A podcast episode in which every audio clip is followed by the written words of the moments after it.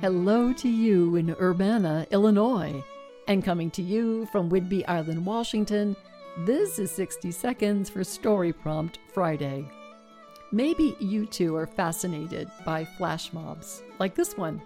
Imagine that a group of musicians can drift into another group of people like streams eddying into a river, bringing unexpected delight, a moment of magic, and then gone. But no one who was there can say that they are exactly the same as before the last note faded away. Why? We are moved by authentic experiences.